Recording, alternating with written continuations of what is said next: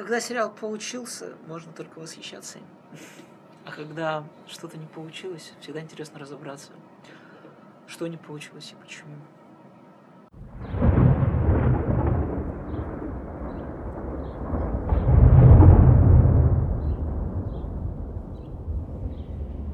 Всем привет, это подкаст «Манда и карма». Меня зовут Леша Филиппов, обозреватель сайта Кинотеатр.ру. И сегодня со мной разговаривать про американских богов будут Сереж Сергеенко, человек широких взглядов и интересов, интересующийся хоррором, комиксами и прочим стафом. Всем привет. И Женя Ткачев, кинообозреватель Афиши. Да, всем привет. Ну что, друзья, мы наконец посмотрели американских богов. Женя раньше всех, я позже всех. Ну, неважно. Мы закончили эти 8, 8 часов, мы их пережили. И нужно как-то понять, что это вообще было. Кто из вас последним читал книгу Геймана? Ты, наверное, если 4 года назад. Видимо, да, видимо, я. Ну- Хотел вопрос, конечно, но помним мы ее все примерно одинаково хреново, мне кажется. Это проблема, да. Да, но я ее просмотрел перед тем, как писать э, рецензию для Фиштейля, поэтому я как-то восстановил хронологию событий, то есть более-менее неплохо я помню. Ну, давай на всякий случай для тех, кто не читал книгу и не слышал про сериал, но почему-то заинтересовался, поклонники наших голосов, например, для них вкратце. Ну, а экранизация же происходит ну, в наше время. Экранизация происходит э, в наши дни, но действие романа самого происходит э, в начале нулевых, насколько я понимаю. То есть она 2001 года. Ну да, понятно, что Да, она есть, э, адаптирована. Да, адаптирована под современность, то есть всякими приметами нашего времени. Короче, история в том, что бывший заключенный Тень Мун выходит э, из тюрьмы, в которой она сидел около трех лет за попытку ограбления банка. Ограбление казино. Он выходит даже на несколько дней раньше, потому что его милая жена, которая помогала ему в этом дельце, Лора Мун, она благополучно скончалась. Ну или не совсем благополучно. Я не знаю, с членом во рту это благополучно или нет. Мягко говоря, нет. И на обратном пути он знакомится с э, загадочным мистером Среда. Есть некоторая тайна, какое, какое же скандинавское боже- божество на самом деле, хотя он дает подсказку довольно жирную в самом начале. А почему-то у меня при чтении книги, по-моему, не было вообще вопросов, кто это. То есть сразу было понятно.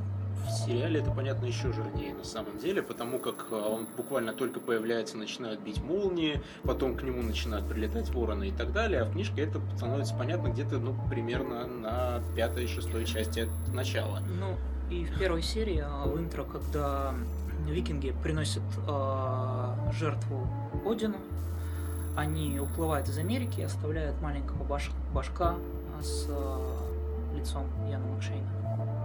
А, это, кстати, я не помню, А, ну похоже, да? Да. То есть там, как, ну, очень похоже на Макшейна, такой вырезанный из дерева башок. Вот они вставляют. В общем, у нас подкаст, который не боится спойлеров. Если кто-то еще не догадался, и даже по восьмой серии, то это Один. Друзья, вы не очень сообразительны, извините. Собственно, он знакомится с Одином, и тот его пытается завербовать для того, чтобы тот помог ему в войне старых и новых богов. Это старые боги — это скандинавские, заветные, Древнеегипетские. древнеегипетские, древнеримские. В общем, широкий выбор бо- богов, которые там есть. Все, все те, кто приплыл вместе со своими верующими в Америку в разные времена и которые остался в Америке, они пытаются бороться с а, новыми богами, такими как телевидение, а, технобой — это, наверное, новые технологии. Мистер Мир — это, я подозреваю, грубо говоря, интернет, который следит за всеми нами. Большей части, да. Ну, в общем, да, старые боги И, против новых. Да, бо- новые боги, это, собственно, боги технологий и как бы олицетворение общества потребления. Я хочу сразу начать с наброса. Э, У меня есть мал- маленький вопрос э, к концепции битвы старых новых богов в свете 2017 года. Прикол, особенно скандинавских богов, с тем, что они стали частью массовой культуры, и фактически они стали частью новейших пантеонов. То есть они уже формально, даже демонстрация Одина в сериале, включает его в парадигму нового верования. И то есть формально у них, у них нету никакой почвы конфликта. Они спокойно уживаются все вместе. То есть они, они уже являются, даже, даже не то, что уживаются, они уже являются как бы подконтрольными, допустим, не знаю, мистеру миру. Вот меня после последней серии почему-то именно этот вопрос больше всего смущает, потому что, ну, то, что они им предлагают, говорят, давайте вот мы как-то вам поможем набрать новых верующих, но вы будете ходить под нами. Мне кажется, что это уже произошло, и поэтому это несколько, ну, меня выбивало из истории. А, ты, Леш, не помнишь, да, кто на самом деле мистер Мир? Окей, ладно. Ну там в смысле, просто... в книге? В книге нет, не помню. Окей, ну, да, там просто такая немножко шокирующая развязка, я совершенно про нее забыл, вот восстановил в памяти, там все, естественно, кажется не так, как мы думаем, либо э, Брайан Фуллер и Майкл Грин перепишут это и сделают другую концовку, потому что пока непонятно, но если следовать э, финалу книги, там все кажется совсем не так. Ну, напомни мне, не знаю, может, я это оставлю. А, Мистер Мир — это Локи. Точно, да-да-да. И они со средой а, задумали битву старых и новых богов, чтобы старые и новые боги друг друга перекрошили, а Мгм. Один на этом а, нажился энергией и стал еще более а, могущественным. И поэтому они имитируют его смерть. Мгм. Я думаю, что они, кстати, это сделают, это зафиналят а, в первом конце первого сезона, что Локи стреляет в среду. Но они закончили так, как вообще не было в книге, потому что этой встречи не было. Мгм. То есть как бы не было богини весны, забыл, как ее зовут. Типа Истер как-то так. Ну, вот, ну. Да, да, ну да, да, что-то, Не да, не помню вот ее как. И этого, естественно, не было в финале. Э, это финал, финала такого не было в книге, как из первого сезона. Все придумано. То есть я, не- я, я, в принципе, не понимаю, в, как- в каком направлении они будут двигаться во втором сезоне, потому что, по идее, во втором сезоне должно начаться Приозерье. Это самый деревенский детектив, но мне кажется, что они как бы от нее избавятся. Я очень, по крайней мере, на это надеюсь. Вот я не помню, этот дом на скале, который... Или как он там А называется? он был, был дом на скале, но это все было в финале книги. То есть вот эти встречи, все это происходило, насколько я помню, может я ошибаюсь, конечно, но это уже ближе к финалу. То есть вот, э- вот этого, конечно, всего не было. Мне кажется, что Фуллер вполне может это проигнорировать. То есть его интересуют просто немножко другие вещи. И насколько мы помним, да, э, э, война старых и новых богов началась со смерти Билкис. Технобой на лимузине задавил богиню, это стало последней каплей, стал катализатором войны. То есть это уже совсем финал книги. Тут все может тоже абсолютно Но теперь-то переиграться. есть Тиндер, поэтому как бы она переходит на сторону новых богов. Ну вот туда все непонятно. А, Я, кстати, в книжке не помню, еще есть- была ли сцена с вулканом. Я ее не нашел. Не нашел. Я не, может быть, она и была, но она какая-то не, не малочисленная. Я говорю, я пролистал всю книгу так, не перечитывал, ну так, пробежался глазами, я ее не увидел. То есть, может, невнимательно смотрел просто. Не, мне кажется, что это скорее просто как раз э, такое вот осовременивание, скажем так, тематики, которая была в книжке, Мгм. потому что 2017 очевидным образом от 2001 сильно отличается, и как бы показать вот это как раз развитие было достаточно интересно с помощью как раз бога вулкана, который просто из божества, которому подклонялись одним способом, сделал из себя что-то, что можно потреблять и тем самым нести ему, грубо говоря, власть, счастье, радость и так далее. ну да, часть богов Это так и произошло. Да, напомню, кстати, что вулкан это Гефест. Вулканом его зовут в римской мифологии. Ну да. Это бог Гефест. Ну как бы вулканы Билкис у них есть инструменты для адаптации в новое время, а каким образом Один может быть Одином 2.0, не очень понятно. Тут еще, знаешь, а, мне кажется, на что нужно очень сильно обратить внимание, и чего, собственно, нет а, у Геймана, да, когда, собственно, он писал «Американских богов», у него очень плохо представлены новые боги, да, и Мгм. Гейман понимал, что это упущение с его стороны, поэтому он планировал выпустить сиквел, да, «Американских богов», где как раз а, п- повествование будет посвящено им, да. Но в итоге, как мы знаем, романа не вышел, вышло два рассказа после «Американских богов», вот, а действие одного происходит через два года, действие другого через год, да, я их не читал, поэтому ничего про них не знаю. Такая хрень. Особенно вот там есть, там вот есть э, дети Нанси. Оно еще так Да. куда Подожди, бы это, это- шло. это Это роман, сбор. это роман, это не рассказ. Это повесть. Повесть. А, окей. Это повесть. Да. Вот. И есть именно рассказ, я не помню, как он называется, он про тень. Ну, Просто дети Ананси это не про новых богов это, по-моему, про него. Не, ну, Не-не-не, так речь о нет. чем идет, Да, потому да, что да, был да. запланирован Был роман запланирован роман, да, продолжение продолжение про новых богов. да. новых, а вышло А, понял. вот эта фигня. Кстати, да, э, про адаптацию новых, бог- новых богов я э, думал, что, кстати, что в экранизации будут боги социальных сетей, потому что очень сильно напрашиваются, и, честно говоря, немножко был э, разочарован, что их не было. Но есть богиня медиа, да, то есть, которая была и у Геймана, там, правда, называется богиня ТВ, Мгм. вот, то есть там есть все сцены с Джиллиан Андерсон, когда он заходит Вот. в телеке. Да, ну, как бы она выполняет такую функцию медиа, видимо, как- ну, такие все медиа на свете. то есть, Ну, в принципе, она интернет могла в себе поглотить. да, она, да, но она представлена в телевизоре, как телевизором, но понятно, что она как бы олицетворяется по все, всевозможные масс-медиа на свете. Вообще это интересно, ну, потому что сериалы же, получается, тоже и подконтрольно, скажем так. Поэтому неудивительно, что там Джиллиан Андерсон, который, я думаю, мы все любим. Да, Ты да. любишь Джиллиан Андерсон? Да, да какое можно не любить, если с детства секретные материалы, помнишь, как, как отче наш просто. Не, просто если бы кто-то из нас был старше, возможно, мы бы не любили Джиллиан Андерсон. Не, она хорошая, она отличная актриса. Потрясающий агент ФБР. хорошая боевая подруга. Не, мне, кстати, а, изначально очень-очень а, понравилось а, в том, что на роль Одина выбрали Яна Макшейна. Я считаю, что это один из величайших вообще актеров на свете. Вот. И это, по-моему, вообще просто как бы, ну, идеальное попадание в кастинг, потому что вот Ян Макшейн это такой долговязый Джон Сильвер, да, то есть идеальный такой амбивалентный персонаж, от которого, который может выкинуть в любой момент чего угодно. То есть, и он вообще идеально входит в образ Одина и очень хорошо цементирует сериал. То есть мне вот кажется, что он и Эмилин Браунинг это вообще вот две с- совершенные кастинговые удачи, да. Есть не менее прекрасный Криспин Гловер, да, в роли Мистера Мира, есть не менее замечательная а, Джиллиан Андерсон в роли богини медиа, но вот именно вот эти два персонажа, поскольку им отведено больше времени, да, чем Кри- Гловеру и Андерсу, они как-то очень хорошо в него вписываются. Только Макшейн, единственная проблема, что он не долговязый, он довольно-таки низенький. Да. Но, кстати, Джон Сильвер не уверен, что, кстати, был таким уж а, долговязым. Не, ну просто- прозвище. При, при, при слове долговязый ты представляешь, ну, не знаю, Криспина Гловера, например. Да, да, конечно. очень приятно, сто лет я его ни- нигде не видел, особенно в приличных каких-то вещах. Хотя вот насколько приличные Да, американские это боги, вопрос. это сложный вопрос. Ну, я последний раз э, видел, как я его видел? Я его видел э, motion capture в роли Гренделя в наверное. Да, да. Может Слушай, быть, это был последний. Это сколько? 10 Нил лет? Гейман, кстати. 10, 10 лет прошло. Нил Гейман, между прочим. У меня, кстати, на самом деле вопрос по поводу Браунинг, потому что я не уверен, что она такая уж потрясающая актриса. Она неплохая, но она все-таки по большей части, я не знаю, то ли, то ли характерная, то ли она просто не очень выдающаяся, потому что она все-таки слишком сильно хлопочет лицом. Вот как раз у Макшена нет этой фигни, он очень органично как во всем этом существует. Она слишком старается, это очень видно. Макшейн вообще театральный актер. У театральных актеров совершенно другое существование. В принципе, они, в отличие от киноактеров, это другая совершенно история. Просто как я очень много общаюсь с театральными актерами, да, и просто понимаю, что, понимаешь, а, они по-другому проживают роль. То есть они реально проживают. То есть если кино часто строится по, принципу типажности, да, то театральные актеры, они очень хорошо умеют вот, ну, проживать свою роль. То есть, ну, Но в театре нужно работать сразу всем, всем телом Да, и да, так далее. А в да. кино можно где-то вот Да, как и- раз губами. И, и вот он как бы и в Дэдвуде прекрасен, Мгм. и вообще, ну, в массе своей везде, потому что ну, ну, большой актер. То есть, Мне, кстати, на самом деле кажется, что и... Кто играет Тень? Рики Уитл. Ридки Уитл, да. Мне кажется, что он как раз именно как типаж очень сильно попадает.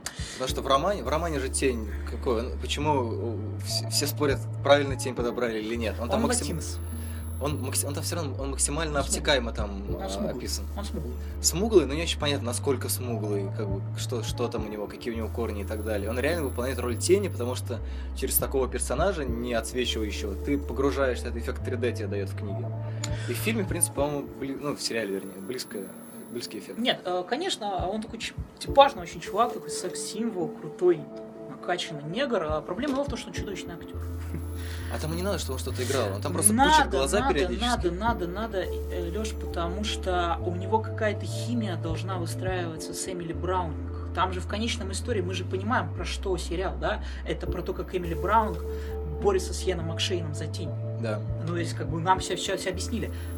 А он какой-то, ну, вообще, ну, просто мертвый, деревянный. Я смотрю на него, меня просто, ну, я в шоке. То есть, я сначала думал, что, может быть, это какой-то концепт, да, что, как бы, но потом понял, что нет, он как бы должен что-то играть, но он просто не может. И это очень большая проблема. Я не понимаю, почему они как бы... Ну, они же в какой-то момент должны были понять, что он вообще никак...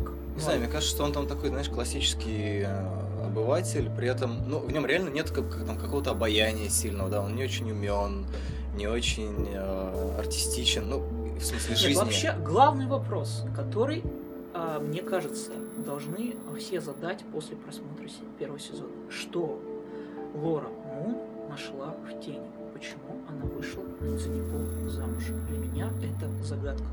Именно Лора Мун в исполнении Эмили Браунинг за персонажа в исполнении Эрики Уитл. Для меня это абсолютная загадка, потому что такие девушки за таких ребят не выходят замуж. А теперь внимание, четвертая серия, которая как раз посвящена прошлым событиям про их брак, во многом затрагивает именно этот вопрос. У нее все спрашивают, как вообще это получилось и как вы сошлись. И она на этот вопрос ответить не может. И вплоть до того, пока она не воскресает уже из мертвых, она не любит тень. Кстати, вот две, две версии, извини.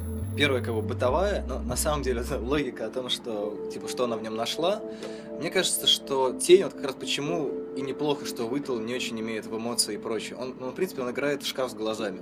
И как бы, а Браунинг играет такую немножко витальную девушку, которая очень умная, да, обаятельная, сильная, язвительная и так далее, и так Жестко. далее. Но при этом она сколько, три или четыре года работает в этом несчастном казино, где она просто знает вообще все вдоль и поперек, и ей там скучно. Мне кажется, он, возможно, выступает как такой образ провинциальной надежности. То есть, опять же, это как стереотип, безусловно, но тем не менее, вот именно какая-то какая надежность и какая-то все равно авантюринка в нем есть, потому что он же захотел ограбить это несчастное казино.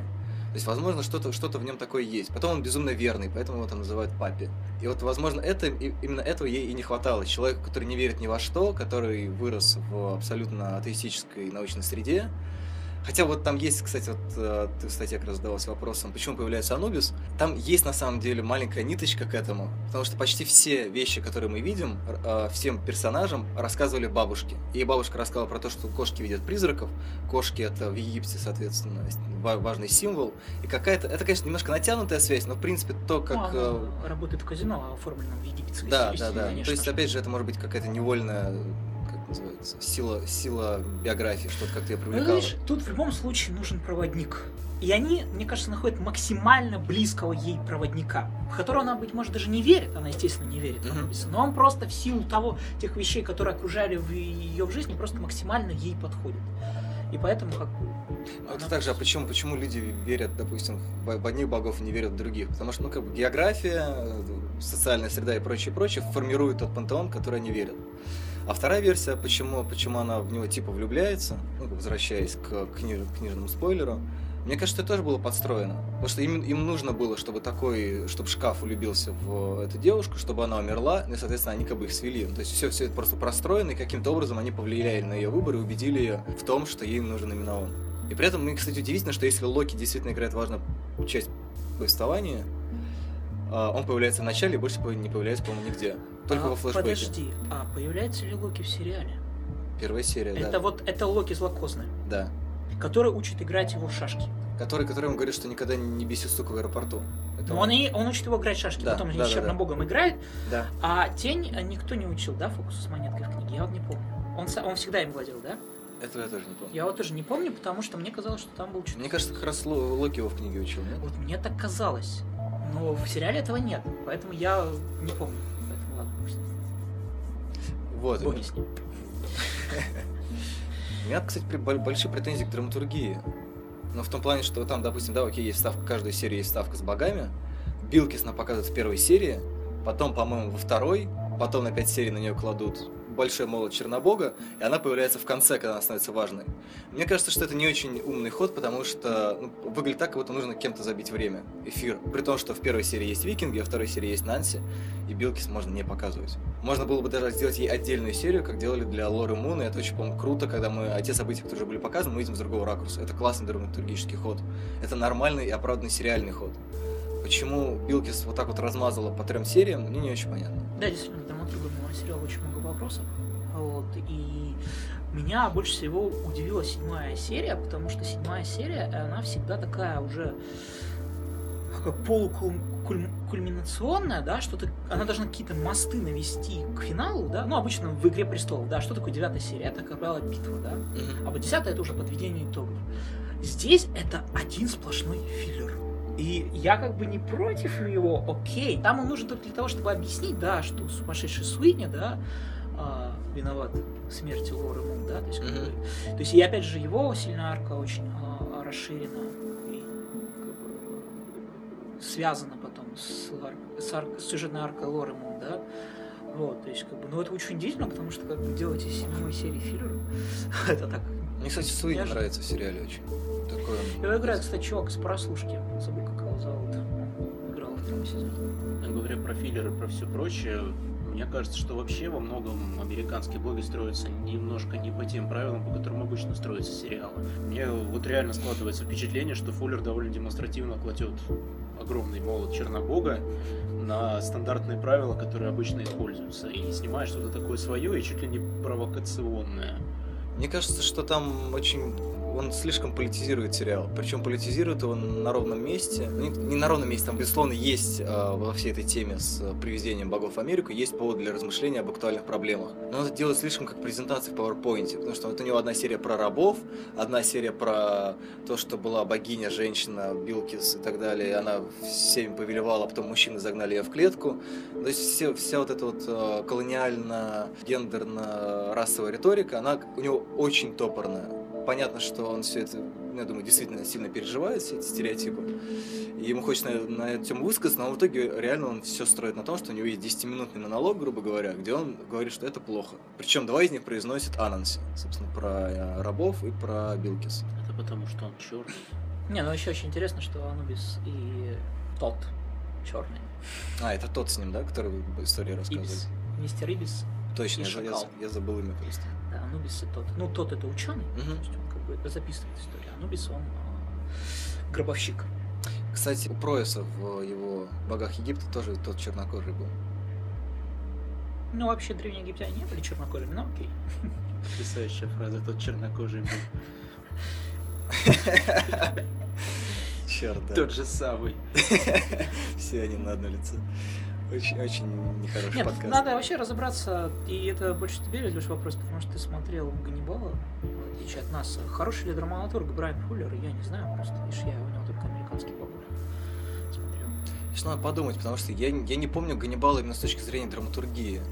Потому что Ганнибал, он строится на понятном детективном шаблоне, то есть как бы есть два детективных шаблона. Когда мы не знаем, кто убийца, и когда мы знаем. Он, естественно, строится на том, что мы знаем, потому что сериал называется «Ганнибал», и там в главной роли Ганнибал Лектор. Ну, как бы вопрос в том, когда же, когда же э, Уилл Грэм догадается о том, что это он. И, на мой взгляд, Ганнибал, он не совсем, не совсем про сюжет, он, естественно, про, про эстетику. там, про- Ну, первый эпитет, который всплывает, когда говорят о Ганнибале, это, естественно, слово «стильный». Вот он стильный, и я не понимаю, почему про американских богов говорят, что они стильные. Потому что сравнивать Ганнибала с американскими богами, это все равно, что сравнивать фотографию Энни Лейбовиц с тем, что я от руки нарисовал, по-моему. Фуллер умышленно идет э, или, или из-за бюджета, или умышленно, или то, и другое, он идет на сильное снижение визуальной красоты. У него есть какие-то классные сцены, а есть первая сцена с викингами. Тебе понравилась первая сцена, Жень? Мне показалось какой-то очень Я очень гротескный. много слышал отзывов именно про первую сцену, что это настолько плохо, что даже хорошо. Вот, не знаю, у меня пока что показалось, что это настолько плохо, что даже плохо. Там смешно, когда рука с мечом летит. Там смешно, когда чувака стрелами протыкает. Да. Вот это вообще смешно. Ну, она гротескная очень. Более гротескная сцена только когда Лора Мун избивает этих чуваков. Это вообще стыдоба. Такой позорище. Особенно когда она вот это вот ударом по яйца вышибает э, хребет с, с черепом. Вот это вот вообще просто... В этот день Брайан Фуллер, мне кажется, играл в Mortal Kombat. Да ты знаешь, в Mortal Kombat оно смотрится лучше.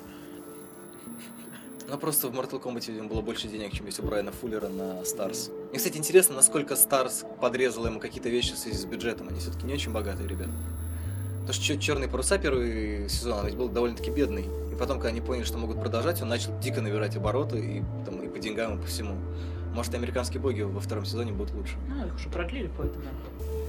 Нет, я имею в виду, будет, ну, как бы, связано ли это с деньгами. Если это связано с деньгами, то второй сезон будет лучше. А если это какой-то концепт фуллеровский, у меня просто вот буквально по первой серии была мысль о том, что вот эта сцена с викингами, она так хуй сделана просто потому, что, ну, типа, викинги — это, условно говоря, какие-то старые сериалы, которые там и экран там в итоге уже, и спецэффекты хуже, и вот этот закадровый голос, который довольно-таки противный, как из каких-нибудь, не знаю, телевизионных документалок. И всех богов в итоге представляют вот именно таким образом. Это все довольно плохо сделано, голос за кадром дикторский. И он как бы подчеркивает разницу между старыми и новыми медиа, условно говоря. То есть старые новые боги, старые новые медиа, разные форматы. И это, с одной стороны, любопытно, с другой, ну, как бы окей. Мы по первой серии поняли это противопоставление, что, ну, как бы HD лучше, чем 360. Что дальше? К сожалению, это не подтверждается теория, потому что, опять же, та же самая сцена с линчеванием тени. Когда что как раз появляются именно уже представители новых богов, а сцена не менее позорная, когда они разлетаются на куски. Вот тут, возможно, как раз Фуллеру не хватило денег. Либо у него просто от свободы, которую ему дали на Старс, отказал вкус окончательно. Я потому что понимаю, что Ганнибал, я не помню, какой это канал. NBC. Беседа. Это эфирник. Мне просто кажется, что на NBC просто его немножко придерживали за яйца, поэтому он старался. А тут у него свобода какая-то, и есть ощущение от того, что это все с избытком. То есть Фуллер дорвался, он высказывается на политические темы, он экспериментирует там с какими-то визуальными форматами, он э, из- издевается как бы над зрителем. Это, эта сцена же с Эфритом, с Джином, она же дико хайповая была в итоге. Типа чуть ли, якобы чуть ли не первая гомосексуальная сцена на телевидении, хотя это неправда. Нет, конечно. Как минимум в «Игре престолов», по-моему, уже было такое. Да нет, ну все было, конечно. Нет, нет, ну все. Или самые эффектные гей-сцены. Хотя ничего там эффектного было. Эффектная, там такие охренительнейшие спецэффекты, что оно безумно эффектно смотрится. Настолько плохо, что реально запоминается. Я только глаза помню. А когда они в тантрическом сексе сливаются, и такие полупрозрачные чуваки, и в него вливается семя, которое видно через полупрозрачного чувака. Не, не помнишь? У меня, видимо, И это все на фоне очень хренового 3D такого у пафосного. меня вытеснение произошло, видимо. Везет. Очень плохая сцена, очень плохая. Не надо так делать больше. Кстати, опять же, вот ты это затронул эту тему, мне все еще не до конца понятно, как там работает кадрирование. Я сначала думал, что сценки со старыми богами сделаны узким кадром, а все остальное снято широким кадром. Типа 16 на 9, а узкий... Или подожди. 16 на 10, 16 на 9. Ну, скорее всего, да. Вот. То есть вроде как вот да, но потом четвертая серия, она вся полностью снята узким кадром. Ну да, потому Седьмая серия, по-моему, вся что... снята. Не вся, не вся. Я да? после того, как ты сказал, я проверил, не вся.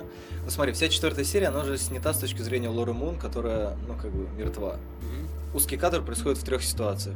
Воспоминания о богах, ну, как бы их, скажем так, оригин. Ситуации в загробном мире или в хижине Тота, ну, то есть, соответственно, в некотором магическом божественном топосе.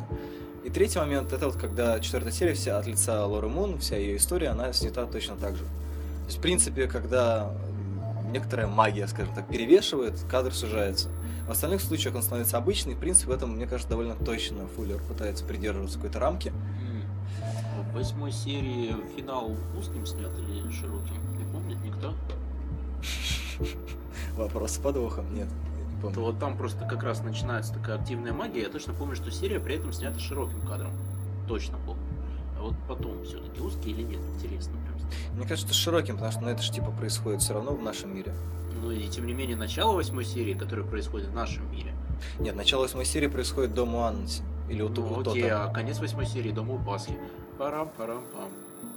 А Пасха не считается. Я не, я не знаю. ну, то есть, да, может вот быть, может быть, мы не, не улавливаем какую-то какую-то извилину фуллеровской мысли. Может, он сам забил. а Иисуса, по-моему, в книжке Геймана не было. Не было, не было. Тем более много Иисуса. А, да, нет, кстати, для меня почему-то Иисус такой очень мексиканский чувак, ну, потому что, наверное, быть может, э, Мексика единственная страна, где детей называют Хесус. Я просто не могу себе представить, чтобы где-то еще в мире детей называли Иисусом. Вот. Она такая очень... а, Ну, Испания. Ну, испаноговорящие страны. Может быть, может быть, да, может быть. Ну, то есть она, она такая мек- м- мексиканский, мексиканское христианство, такое очень иисусоцентричное, если так можно выразиться. Есть какой-то культ Иисуса, действительно, свой очень э, сильный в Мексике, которого, быть может, нет в других странах. Раз почему вспоминается этот уже ужасный анекдот да, о том, что нормально, в принципе, слышать фразу «Иисус любит тебя», если она, конечно, сказана тебе не на ухо в мексиканской тюрьме. Вот, а вообще там, вот не знаю, мне, кстати, достаточно таки понравился этот подход с кучей Иисусов в восьмой серии. Это, по-моему, это прикольно было. То, что вот эта вот Пасха, которая это кормится за счет кучи других богов, которых очень-очень-очень много, и они все приезжают к ней в гости в один конкретный день. Мгм. Это достаточно забавно, по-моему, выглядело. Как безумное чаепитие. Ну, что-то такое, да. Но это логично, потому что ну, у меня все-таки ощущение, что сериал Фуллера в первую очередь про то, что реального мира по большому счету не существует. Мир существует в том формате, в котором мы в него верим, то есть то, что нам привито. То есть если ты э, атеист от рождения, как Лора Мун, соответственно, ты видишь мир одним образом. И там очень важный момент, по-моему, как раз в седьмой серии, там, когда предыдущих сериях, вот эта вся фигня, и там показана монетка, которая крутится у тени, и кольцо, которое тоже он закрутил, и то, что они как солнце и луна, то есть вот они как бы две, две части мироздания, которые в итоге как-то должны сойтись или что, и вот к- их отношениям какая-то очень важная роль предопределена в существовании Земли, если Фуллер, конечно, будет переписывать Геймана более радикально. Ну, ты, кстати, сейчас опять же сказал про теизм Лора. Мне сразу вспомнилось о том, что очень прикольно как раз сделан акцент на том, что Лора верит в тень. После смерти. До, После- до, до после смерти она ни во что не верит. именно, Да, то есть он для нее становится каким-то личным солнцем, личным богом практически. Как- Ну, вот такой достаточно забавный акцент, по-моему. Ну, человек может верить вообще, вообще во все что угодно. Другого человека, да, там, в богов. Ну, это как говорили на миссии Сиренити, да, священник говорил капитану корабля Сиренити. Тебе нужно верить. Что говорит, я не верю в Бога. Отвечает ему, что можно верить не только в Бога. Мгм. Можно верить в другие просто вещи, нужно просто верить. Вообще вера это только такое отличительное свойство людей. Только люди верят. Больше никто, ну, на земле. То есть это наша какая-то привилегия. Ну, а смысл обезьянам верить? Да, да, животные, собственно, не, не знаю, что, такая, что такое вера. Вера — это абсолютно такая людская история. В этом смысле интересно, что олицетворяет собой боги в мире Геймана, потому что мне кажется, что они как раз не боги. Потому что Гейман немножко рушит божественную концепцию, потому что на чем строится божественная концепция? Она строится на молчании. Что Бог существует до тех пор, пока он не разговаривает с людьми. Мгм. Как только Бог начнет говорить, он перестает быть Богом. А эти же боги активно взаимодействуют с людьми, да? И я бы их скорее обозначил как фантомов, которые порождает человеческое сознание, да? То есть в мире Геймана людское воображение способно создавать какую-то эманацию силы, да, Мгм. которая принимает человеческую форму, да, и которая питается за счет э, веры людей, да. Их называют боги, потому что как бы, другого определения им не придумали, да, но кто они на самом деле, да, э- это как бы большой вопрос. Мне кажется, у Фуллера, кстати, эта идея развивается в том плане, что есть некоторый образ, да, но поч- почему есть несколько Иисусов, да, потому что разные народы представляют Иисуса по-своему. Там есть японский Иисус и так далее. Ну, как бы он как насосом, коллективным представлением, он в итоге создается, напитывается силами, и ну, это в каком-то смысле ведь история и про сериалы тоже. Это история про образы, которые начинают жить какой-то своей жизнью, и которые, вы, которые подпитываются там аудиторией, маленькой или большой. В любом сериале, на самом деле, легко найти ис- историю про сериалостроение, про то, как существуют сериалы. Это, на самом деле, наверное, самый, самый хилый прием. Но вот у Фуллера тоже, я думаю, есть какая-то мысль о том, что, в принципе, сериал устроен похожим образом. Вот у него был Ганнибал, в которого очень-очень сильно верила небольшая группа культистов, и он умудрился благополучно просуществовать три сезона, хотя его каждый раз пытались закрыть. И тут ну, как бы, есть какой-то символизм в том, что он обращается как, как раз к идее того, что человеческая фантазия, человеческая вера и желание иметь какие-то, не знаю, ориентиры, может быть, как, как, как ты писал как раз в тексте, про персонализацию, не только пространства, а персонализацию вообще вс- всего, до чего можно дотянуться. Персонализацию, собственно, опыта дополнительную, чтобы как-то дополнительно себя осознавать. Да, ну у него в конце концов есть богиня Миди, которая впервые появляется в телевизоре. Да, причем он начинается с черно-белого изображения, потом начинает эволюционировать в глэм-рок, потом... Хотя там не очень логично, что потом на Монро, если у нее Боу, Боуи был до этого. Или Боуи был после. Буи был до, а в мире после. Ну да. Зато Монро была в цвете сразу. Хотя та самая сцена, насколько я помню, в оригинале как раз черно-белая. А, по-моему, все фильмы с Монро черно-белые, нет? Ну вот я не помню, чтобы с ней что-то было в цвете, в принципе, да. Я тоже не помню, фильм. Ну, может быть, поздний. Ну да, наверное. У меня, кстати, подозрение, что вообще Монро на самом деле был черно-белый. В принципе, да. В этом был как бы и было ее обаяние. Братья Кеннеди такие едут, смотрят, а на углу улицы стоит черно-белая девушка в развивающемся И платье. это в 50-х, когда черные были не очень. Но она же еще и белая. Кстати, к вопросу про черное и важные актуальные темы. Немножко читая про черное кино, ну, потому что вышел «Лунный свет», вышел фильм ну, «Хоррор прочь», Я «Триллер прочь». вчера смотрел «Я не ваш негр». Да, кстати, вот тоже вписываются в эту канву. И люди, которые ну, в этом вопросе разбираются, они, кстати, очень здравую вещь говорят. Ну, это, видимо, как-то связано с критикой расизма и так далее, о том, что, в принципе, э, негры, чернокожие люди, они, они, ну, как бы ну, для них слово черный не было э, собственным маркером до того, как белые их так не назвали. Это было в монологе Нанси как раз, когда он на корабле говорил, предсказывал э, рабам, что их, что их ожидает в ближайшие там, сколько-то столетий. Опять же, мысль, которую можно было интересно развить внутри сериала, но для Фуллера это просто повод для пламенного спича. В буквальном смысле пламенного. Да. Честно говоря, вот у меня главная претензия к Фуллеру в том, что, по-моему, «Американские боги» довольно хуево выглядят как сериал. То есть сейчас это выглядит ну, довольно старомодно и стыдно местами. У тебя не было такого ощущения, Жень? У меня только одна к нему, по сути, претензия.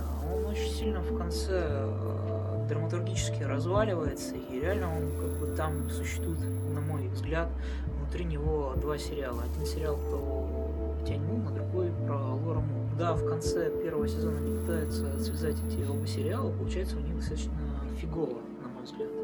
Потому что эта встреча, которая происходит, собственно, в доме Пасхи, это ну, что-то как-то вообще какой-то тумач. Но я ожидал немножко другого финала, на самом деле, более изысканного.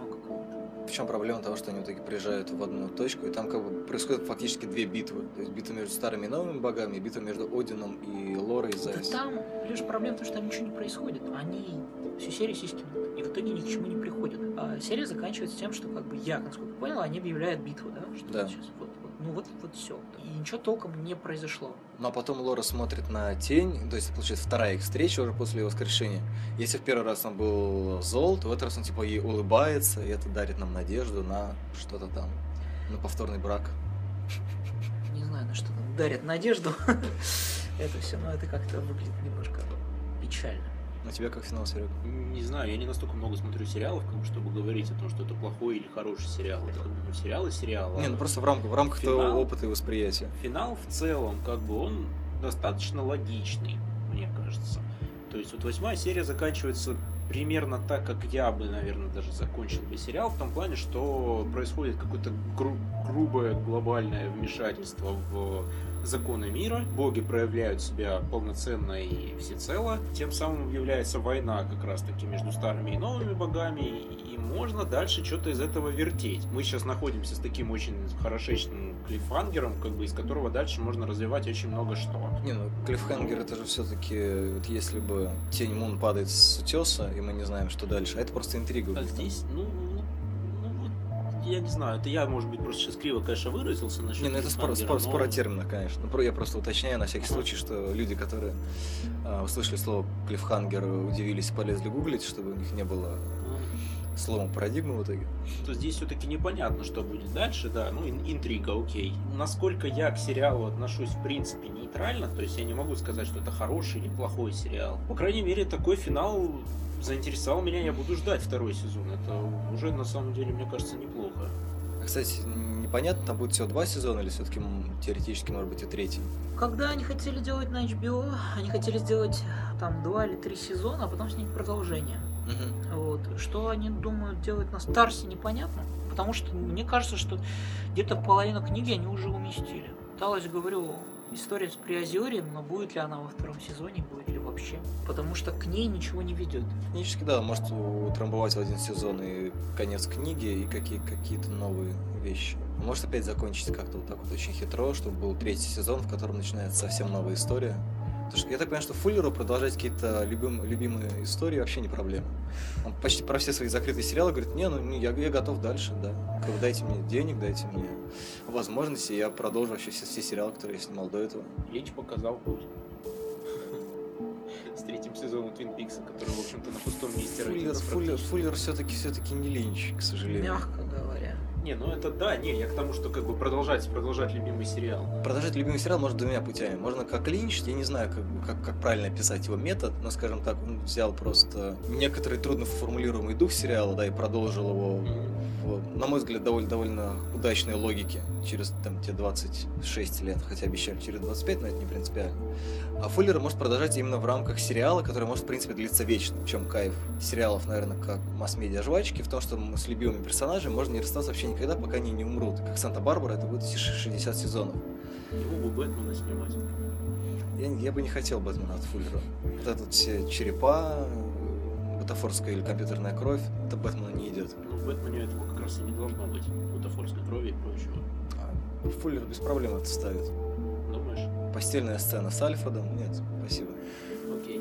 Но, Кстати, мне кажется, что реально в этом сериале все-таки обнаружится то, что Фуллер, он не... Ну, как бы он как шоураннер, по-моему, в принципе, довольно любопытный, но он все-таки ориентирован больше на, условно говоря, скажем так, старое телевидение. То есть у него есть какие-то концепты, но у него нету хай-концепта, который бы он мог выстроить прям огромный мир, который в какой-то момент должен был бы 100% закончиться. У него это может продолжаться, про новый виток, новые персонажи, можно добавить, там, можно позвать Дизарда в Ганнибала, и он там сыграет дядя, можно позвать Майкла Пита, можно еще, можно так. Он, он может это делать бесконечно, и, на- наверное, вот отвечая на твой, Женя, вопрос про драматургию, наверное, все-таки не великий драматург. То есть он классный декоратор, он увлеченный, безусловно, бесталанный человек, но вот, возможно, он должен быть режиссером, а не шоураннером. То есть человеком, который держит все ниточки, глядя на американских богов, у меня ощущение, что он все-таки заигрывается. А шоураннер, который больше всех кайфует от того, что он делает, это не очень хороший шоураннер. Ну, в общем, мне кажется, что мы его высосали, американских богов, просто досуха, насколько нам было интересно про это говорить. Берегите себя, уворачивайтесь от молний. Мы просто записываемся в день шквального ливня. Вот, всем пока. Да, счастливо.